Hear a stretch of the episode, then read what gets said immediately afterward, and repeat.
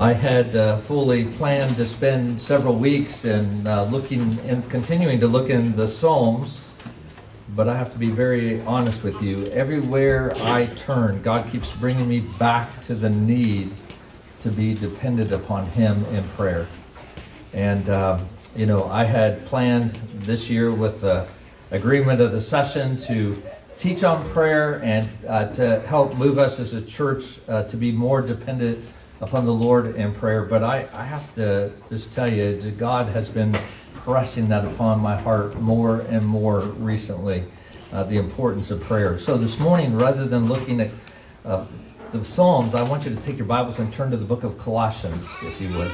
Colossians chapter 1. And I want us to look at uh, Paul's prayer here uh, in the first 14 verses. And we're going to actually be camping out here for a couple of weeks and, and looking at this. And today we're just going to look at verses 3 through 8, and specifically Paul's prayer of thanksgiving for the church. And so uh, here now as I, as I read God's word. We always thank God the Father of our Lord Jesus Christ when we pray for you, since we heard of your faith in Christ Jesus uh, and the love that you have for all the saints, because of the hope laid up for you in heaven. Of this you have heard before in the word of truth, the gospel, which has come to you, as indeed in the whole world it is bearing fruit and increasing, as it also does among you, since the day you heard it and understood the grace of God in truth, just as you learned it from Epaphras, our beloved fellow servant he is a faithful minister of Christ on your behalf and has made known to us your love in the Spirit. The grass withers, the flower fades, but the word of our God will stand forever. Uh, let's pray before we look at God's word this morning. Lord, as we come to you today, uh, my prayer, God, is really the prayer that Moses prayed in Deuteronomy 32. May my teaching drop as the rain, my speech distill as the dew, like gentle rain upon the tender grass and like showers upon the herb. For I will proclaim the name of the Lord, ascribe greatness to our God. Amen. As we look at the book of Colossians, uh, you know, it's not unusual for Paul to open a letter with a prayer, and especially a prayer of thanksgiving. He has done that as he has written to numerous churches. Uh, just read his epistles, and you'll see that pattern over and over and over. And he gives thanks to God for these churches that he has visited and that he is now writing to. Many of the churches are ones that he planted. He was a great church planter. But Colossians is different. It's different in the sense that Paul has never met these believers. Um, as a matter of fact, if you look at verse 4, Paul talks about praying for them. He goes, Since we heard of your faith. This isn't something that he has experienced personally, it's something that he has heard and he has prayed for them. Now, for those of you that may not know, Colossae is about, well, if you know where Ephesus is, it's on the coast, right? And about 80 miles inland in the uh, Lycus River Valley in what's today Western Turkey was where this town of Colossae was. Now, at one time, it was a very prominent city, but by the time of the New Testament, um, the, it would, had actually become a very small town. Uh, it was it sort of lived in the shadows of its neighbors. You may have heard of those towns, Laodicea and Hierapolis. Uh, both of those towns much larger, much more prominent. This was just a you know small town. We as Kansans, we understand small towns, don't we? Right? Um, but uh, so very uh, insignificant in some ways. Uh, biblical scholars believe that the Colossian church came into being during Paul's two-year ministry in Ephesus. Uh, if you remember, Paul was uh, spent a couple of years in Ephesus, and he was preaching the gospel, and the Lord was using it in a mighty way. As a matter of fact, in Acts chapter 19, verse 10, it says that during that time, it says all the residents of Asia, which would have included Colossae, right, heard the word of the Lord, both Jews and Gentiles. There was just a great preaching of God's word that was going on. But it wasn't Paul that preached the gospel to the church at Colossae. As a matter of fact, it appears as you sort of take the pieces of Scripture and piece them together and, and what we know, it, it uh, seems like there, uh, what, what happened and what brought the gospel to Colossae was Paul was preaching in Ephesus. And a couple of men from Colossae came. There may have been more, but we know of a couple. One you may have heard of, uh, Epaphras, which we read of in, uh, in our passage today in verse 7, but also in chapter 4, verse 12 of the book of Colossians. But the other, a very well known man to the, uh, the, Christian church, and that's Philemon. And Philemon uh, and uh, Epaphras, both Paul considered fellow workers. That's how he referred to them. He had a great affection for them, and, and he was a, saw himself as a partner in ministry with them. As a matter of fact, Philemon hosted a church in his home, most likely in Colossae. And Epaphras um, was the one who took the gospel to Colossae, and most likely the one who started the church. And he did that right around the time of Paul's first imprisonment. And so, even though Paul, you know, wasn't the church planter that planted this church, he had a great affection for this congregation and he prayed for them uh, especially as he heard that not only had they received the gospel, but there were those false teachers who were coming into the church to try to uh, direct the focus of the church away from Jesus Christ. Uh, most likely Gnostics who came in and they began to teach that while it was good to believe in Jesus for salvation, is Jesus really enough? Don't you maybe need just a little bit more? And, brothers and sisters, if there's anybody that understands that question today, it should be you and I as we live in the church in America today. Because that's oftentimes the question that even churches are asking Is Jesus enough? You know, is Jesus enough for a man to stand up in a, in a room full of people and preach the Word of God? Or do we need a little bit more?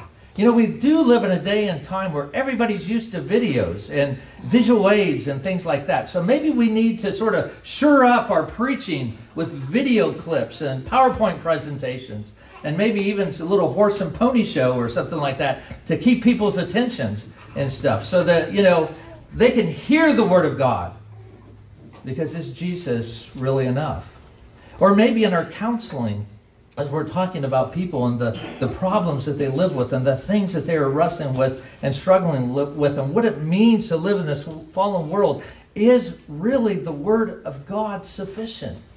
Is Christ enough really to deal with the problems of people's lives? Or maybe do we need to turn to secular psychology and, and those things and borrow those uh, methods and, and tactics so that we could really give people help because they are very messy. And is Jesus really enough?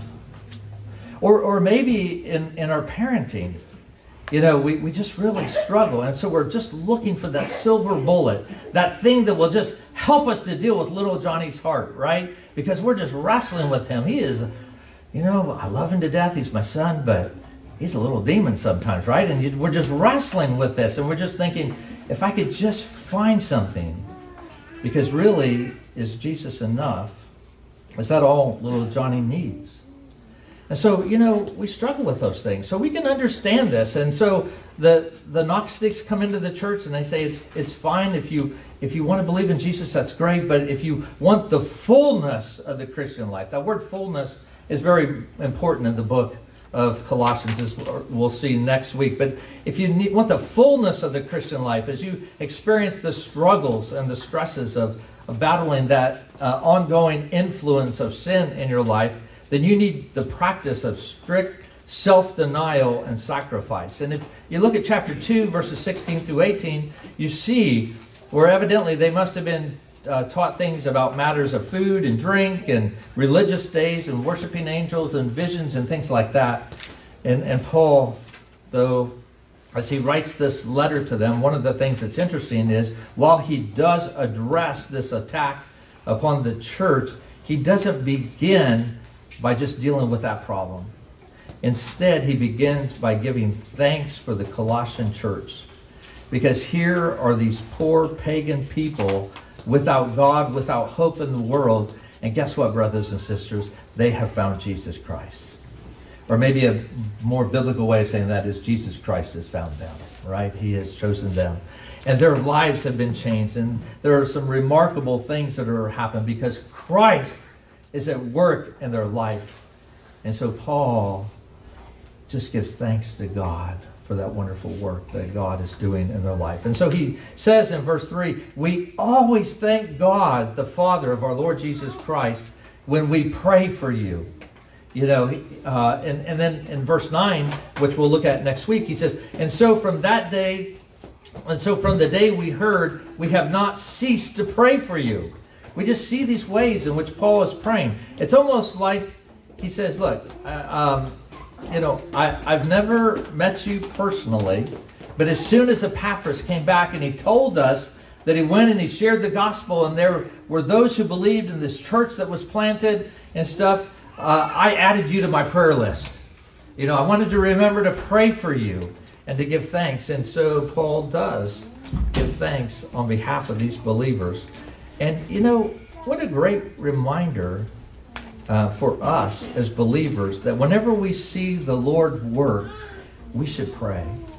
Wherever we see God at work, we should pray and give thanks to Him. Not, not just praying for the work, you know, for church planting and church revitalization and missions, things like that.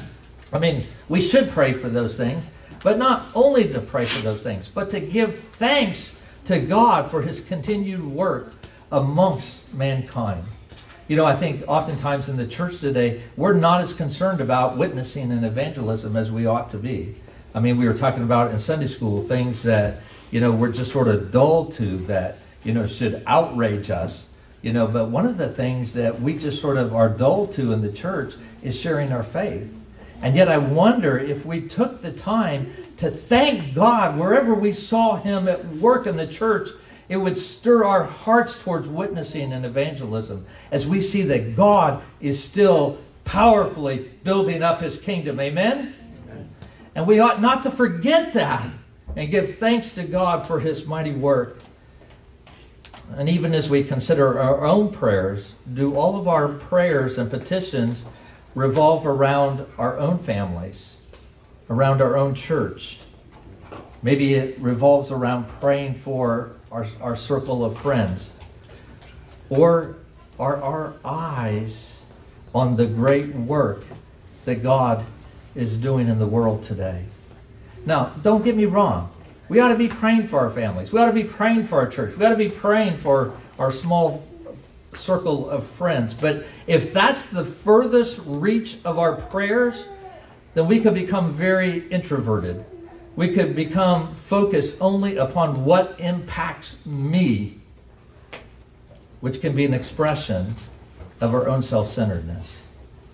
I, I, like what one person said. They said our prayers may be an index of how small and self centered our world actually is. Ouch. I unfortunately I relate to that comment, I think, too much as I as I see that even in my own life.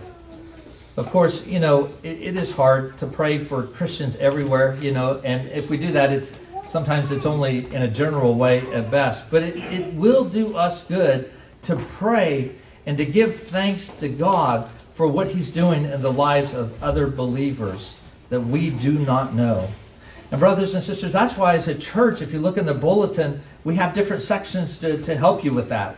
That's we have, why we have that partners in prayer as we are praying for other churches in Andover, not PCA churches, not Reformed churches, but just brothers and sisters that are in other churches all over this city of Andover, and praying for them, praying for churches in our presbytery, uh, that the Lord would work in them, praying even for Christians in other parts of the world. And that's why we have an emphasis when we pray for a different country every month. And we're praying for Kenya and for the Lord to work in the midst of that church and giving thanks to Him. But also when we hear of God at work in more spiritually desolate places in the world, places that aren't desolate in terms of culture or, uh, you know, financial status or something like that, maybe very successful countries like England and Germany but spiritually that are very, very, very desolate. And then countries that are maybe more poor, like Bangladesh or places like that, where there's such a Muslim influence there. And just praying for the church, that the church giving thanks to God for the work that He is doing, even in a dark, dark countries like that.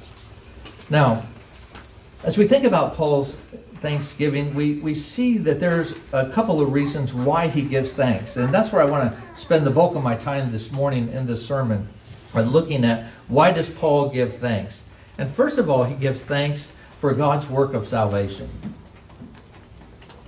If you look at verses 3 through 5, he said, We always thank God, the Father of our Lord Jesus Christ, when we pray for you, since we heard of your faith in Christ Jesus and of the love that you have for all the saints, and because of the hope that's laid up in heaven. Now, do you recognize that? Faith, hope, and love, right?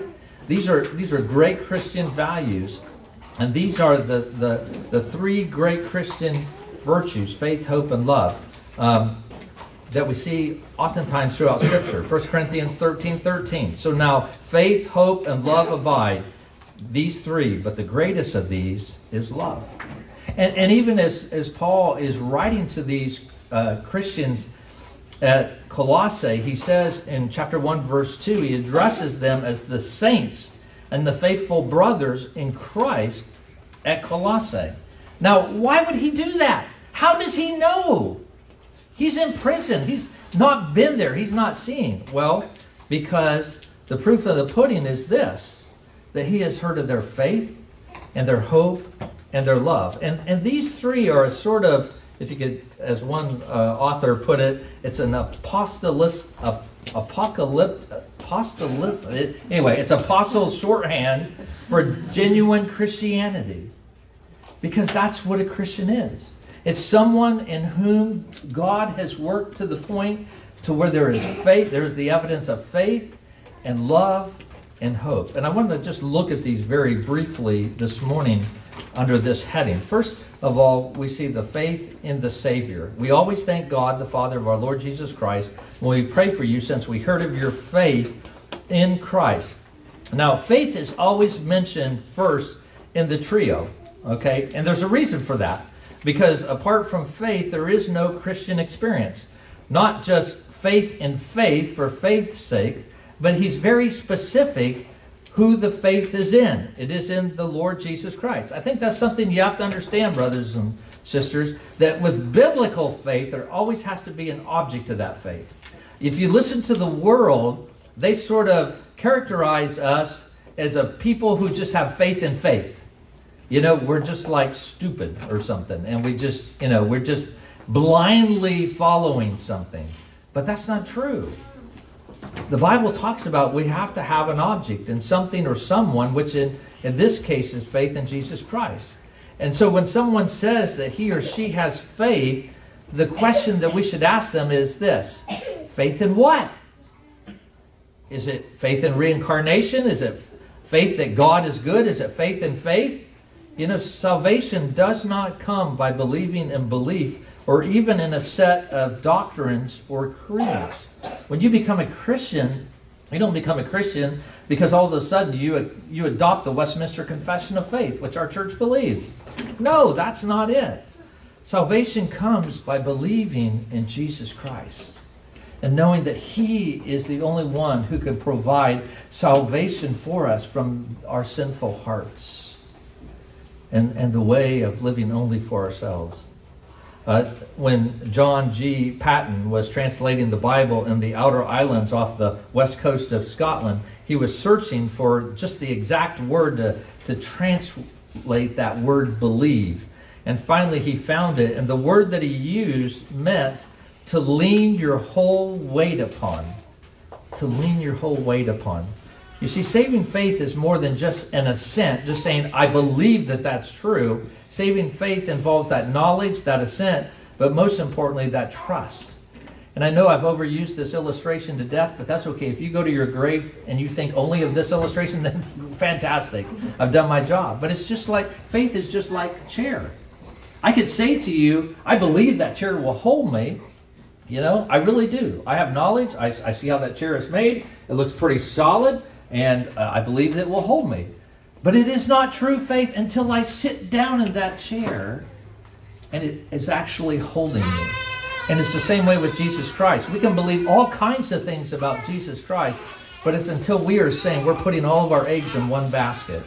And Jesus is that basket, and it's a good basket. It's a worthy basket, it's a faithful basket, and it will sustain me to the end. And, and that's what the Colossians, despite their Gnostic detractors, had done. They had put their trust in Jesus Christ. And Paul says that's something to celebrate, to see how God is at work in their life. And so he rejoices. But then Paul continues to laud the Colossians for their love that they had for all the saints. Now, for, for Paul, faith uh, proved its reality by expressing itself through love. Galatians 5, verse 6, right? That's how you know if someone has true faith, is if you see the love that they have for all the saints. There are many people who say they're Christians, and yet they just live their lives for themselves. You don't see any love for God, you don't see love for others. You see a lot of love for themselves, but not much love for anybody else. And, and brothers and sisters, in that case, you have a, a, a right to question the, the validity of their profession of faith. Because when God does a work in someone's heart that he gives them faith, he also produces in them love.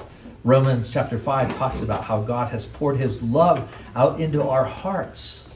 Um, God's love is great. Loving God is seen in how one loves his neighbor, and particularly another believer. John 13, verses 34 and 35.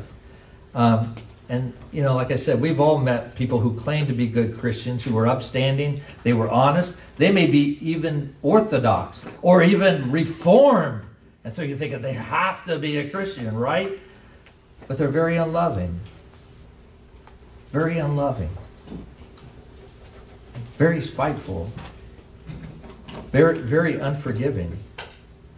And, and, and they had a loveless goodness an orthodoxy without charity. And, and whenever that's the case, then their faith is questionable. It's sort of, it's sort of like the quote that Mark Twain says. He said, you know, he was speaking of a man and he said, he's a good man in the worst sort of way. And that's what a person is like who professes to be a believer in the Lord Jesus Christ but has not love. What does God say? He's just a noisy cymbal, right? He's a gong and he's just making a lot of noise. You know, when, when Chuck Colson was serving his prison sentence after the Watergate scandal, uh, he had just become a believer in the Lord Jesus Christ. And his faith was truly tested.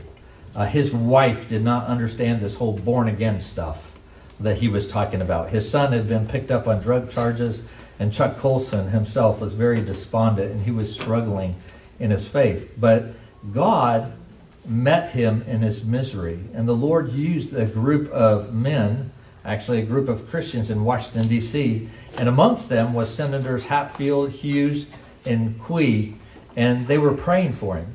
And as a matter of fact, Senator Quie discovered an old law that allowed an innocent man to serve a prison term for another. And so Quie actually volunteered to take Chuck Colson's place so that he could leave prison and he would fulfill his term. Now, Chuck Colson didn't take him up on that, but uh, Charles Colson was encouraged to see the love that these men had for him. You may have read this week about uh, you know this, the shooting in Nashville, which we we pray for Covenant Church and Covenant School, uh, which you may not have heard. I think we posted it to our Facebook page, but uh, what you may not have heard in the news is that families from Covenant actually raised the funds to pay for the funeral for the shooter. Because that's what Christians do. That's what love is. That's nothing, un, nothing unusual, not for a Christian, because that's, brothers and sisters, the depth of the work that God does in the hearts of his children. It's a beautiful thing when you see in the church love for all the saints. Not, not just for some of the saints, not just for our best friends in the church, right? But for all the saints, is what he says. And, and that's what made the early church so amazing and so enticing in the ancient world. You know, here you have barbarian, Scythian, slave and free, male and female, Jew and Greek, learned and ignorant, joining hands, sitting at one table at the Lord's Supper and partaking together because they knew themselves to all be one in Jesus Christ. There was not one that was better than another, but they loved one another. They had never had anything like this in their culture. And so the world looks on. You know, genuine love for all was the cause for Paul's joyous celebration of the apostolic church. And it is as a cause for celebration even today in the church as well.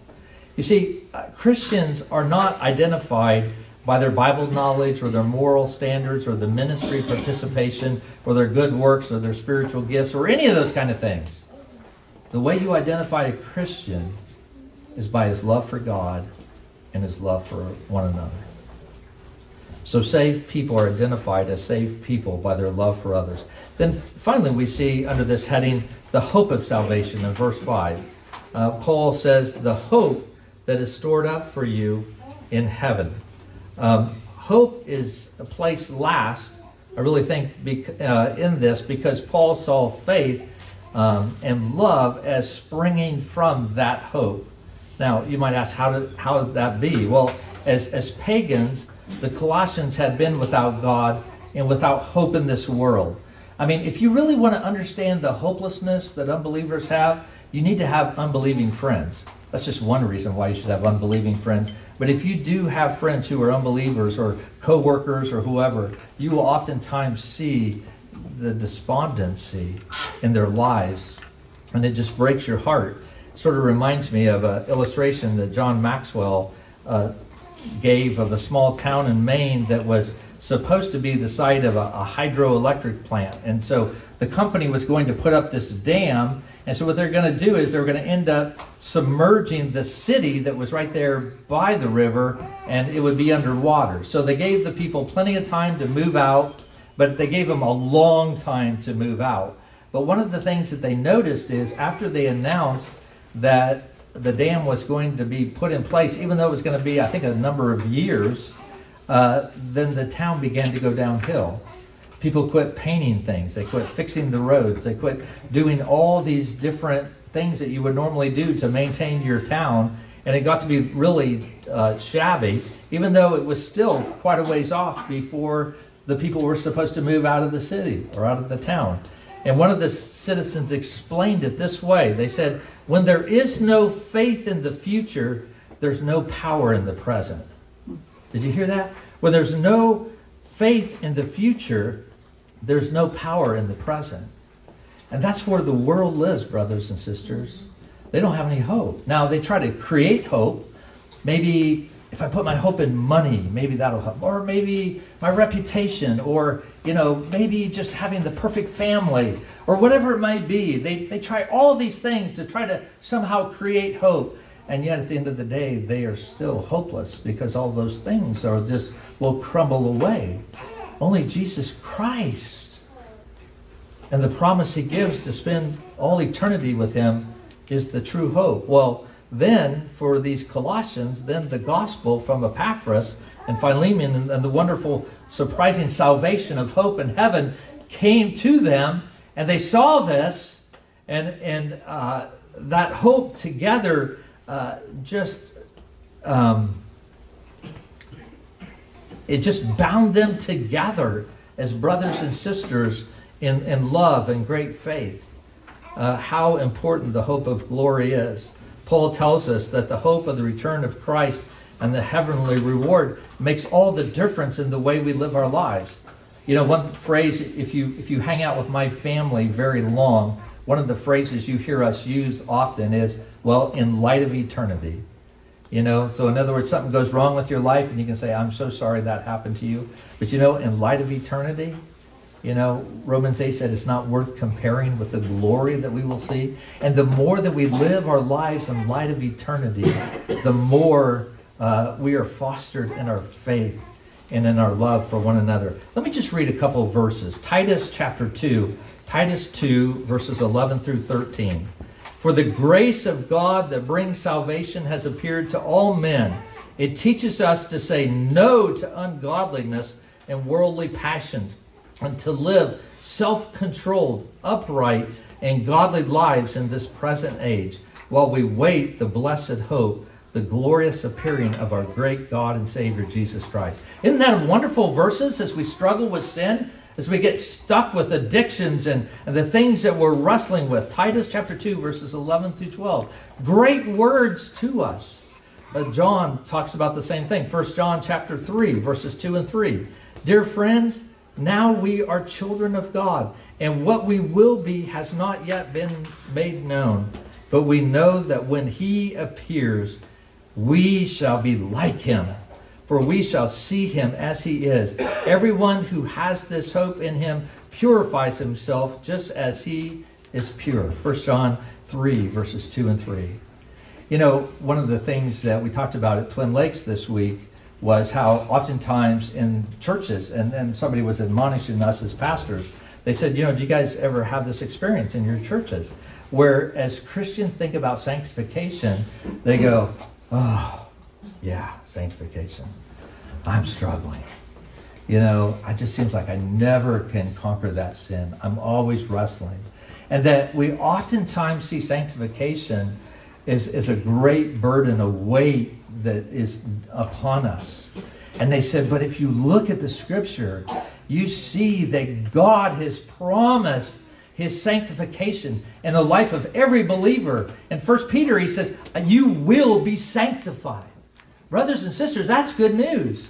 And as you look at your life, if you, as you see the way that God is working in your heart to cause your faith to grow, as you have seen the love that you have had for other people, compare that with 10 years ago.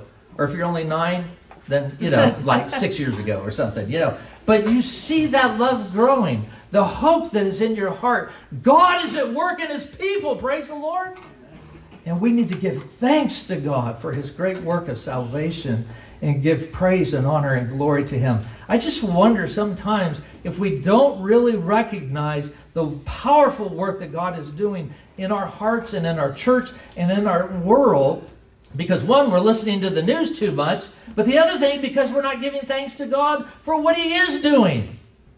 But as we daily give thanks to Him, we're being reminded that we have a great and a powerful God.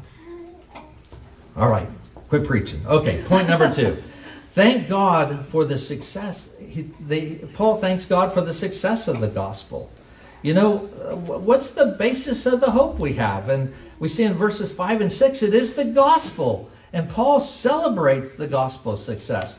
Let me read the last half of verse 5 through 8. Of this you have heard before in the word of truth, the gospel, which has come to you as indeed in the whole world it is bearing fruit and increasing, as also does among you since the day you heard it and understand the grace of God and truth, just as you learned it from Epaphras, or beloved fellow servant. He is a faithful minister of Christ on your behalf and has made known to us your love in the Spirit.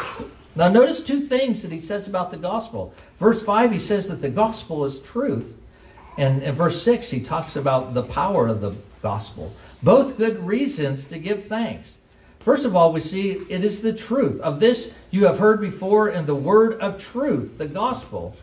See, Paul's letter to the Colossians is a polemic letter. It's written to confront the false teachers, sought to lead the saints away from confidence in the sufficiency and the supremacy of Christ. And note that Paul speaks of the word of truth and the gospel simultaneously. The word of truth is the gospel, and the gospel is the word of truth. The gospel is the message of the Bible, it is the word of God. And, and to share the gospel is more really than just you know sharing a gospel presentation. The gospel is not just about justification, about being saved. It's about living as a Christian, and it is about glorification as we spend eternity with God in heaven as well. And so the gospel is a call to live one's life according to the word of God. And that's why Jesus says in John chapter 8, verse 31 and 32, if you abide in my word, you are truly my disciple, and you will know the truth, and the truth will set you free. Brothers and sisters, the Colossian church needed to hear this. They have these false teachers whispering in their ears. And, brothers and sisters, we have false teachers whispering in our ear in our culture and in our from our society, but we also do even from the church telling us that maybe we need to rethink church. We need to do it a different way so we can be effective because, you know, people are just walking away from the church, and so we have to do things differently. like I said, if we're going to live in this world like the Colossians, we need the truth, and the gospel is the truth. But the gospel is also the power of God. Of this you have heard before in the word of truth, the gospel, which has come to you, as indeed in the world, the whole world, it is bearing fruit and increasing, as it also does among you, since the day you heard it and understand the grace of God in truth, just as you learned it from Epaphras, our beloved fellow servant. So here's Paul. He's probably engaging in a little justified hyperbole, okay? You know, the gospel has not really spread around the whole world quite yet in Paul's ministry, but it's well on its way. You know, you're seeing many people come to faith in Jesus Christ. You're seeing many churches planted and strengthened. And, and what Paul was celebrating was its dynamic power and its universality. I mean, if you think about it, you know, unlike the Gnostic elitist foolishness, Christ's good news was for everybody. And it is daily reaching new people. Have you ever thought about that? I think sometimes we think of the kingdom of God as being static. But God is continuing to pull in his elect to bring them to himself. Oh, and I just pray that we as a church would be part of that, brothers and sisters. That I would be a part of that. That my family would be a part of that. Paul was saying that the gospel was doing the same thing in every place of the world. Now, you think about that with all the different cultures and all the different diversity. I mean, we're sort of a melting pot as a country, and we're just having a heck of a time trying to figure out how to cope with all these differences, right? And yet, the gospel permeates all those things.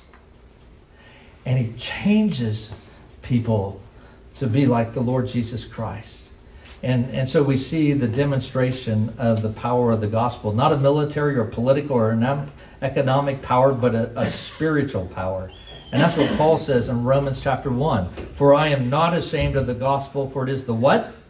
The power of God for salvation to everyone who believes, to the Jew first, and also to the Greek. And so, as uh, uh, as Paul looked at this miracle of this little church in the this little valley it caused him to celebrate and to praise God.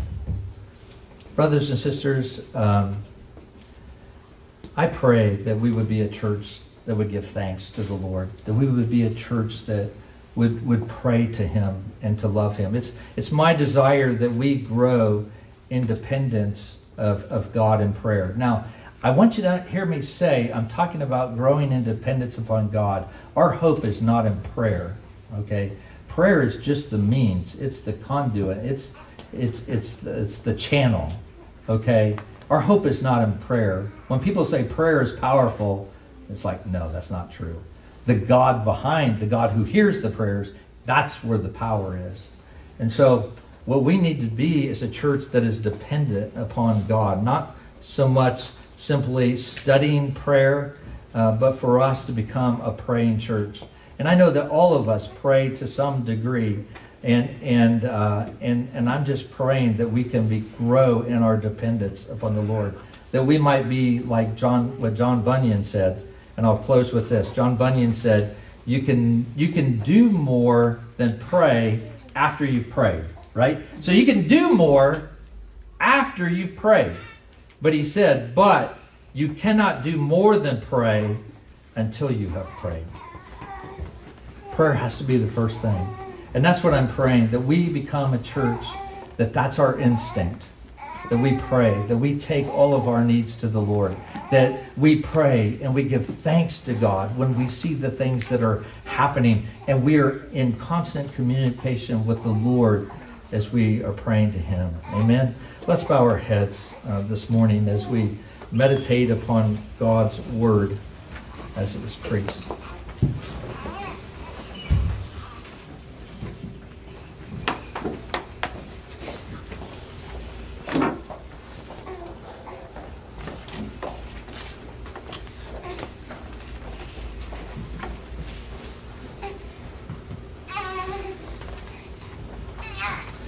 Lord, I give thanks to you this morning uh, for your wonderful work of salvation.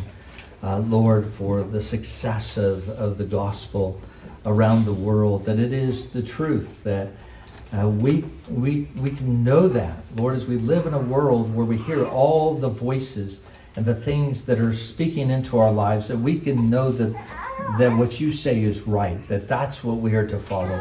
And we see the power of God changing the hearts of men and women and children all over the world. Lord, we are seeing uh, you change our hearts. And we give thanks and praise to you, Lord, for the faith, the love, and the hope that you have given to us. And we pray, Lord, that we would just grow more to love you, more to rest upon you, to be dependent, to pray to you, Lord, expectantly, knowing that you are the God who is zealous to bring glory to yourself, and you will answer our prayers according to your will. Oh, Lord, thank you so much for these things. Father, I pray that if there's anybody here today that doesn't know the Lord Jesus Christ, you know, maybe they come to church for the first time or they're watching us via the live stream and, and they feel that sense of hopelessness. They feel that sense of, of, of emptiness in, in their hearts because, God, you created them to love you and to worship you. I, I pray, Lord, that they would know that you are calling to them today to come to you and to trust in you. Lord, to, to know that there is, is hope for them and that you receive them as you call them to yourself. We thank you, Lord, and pray all these things in your name. Amen.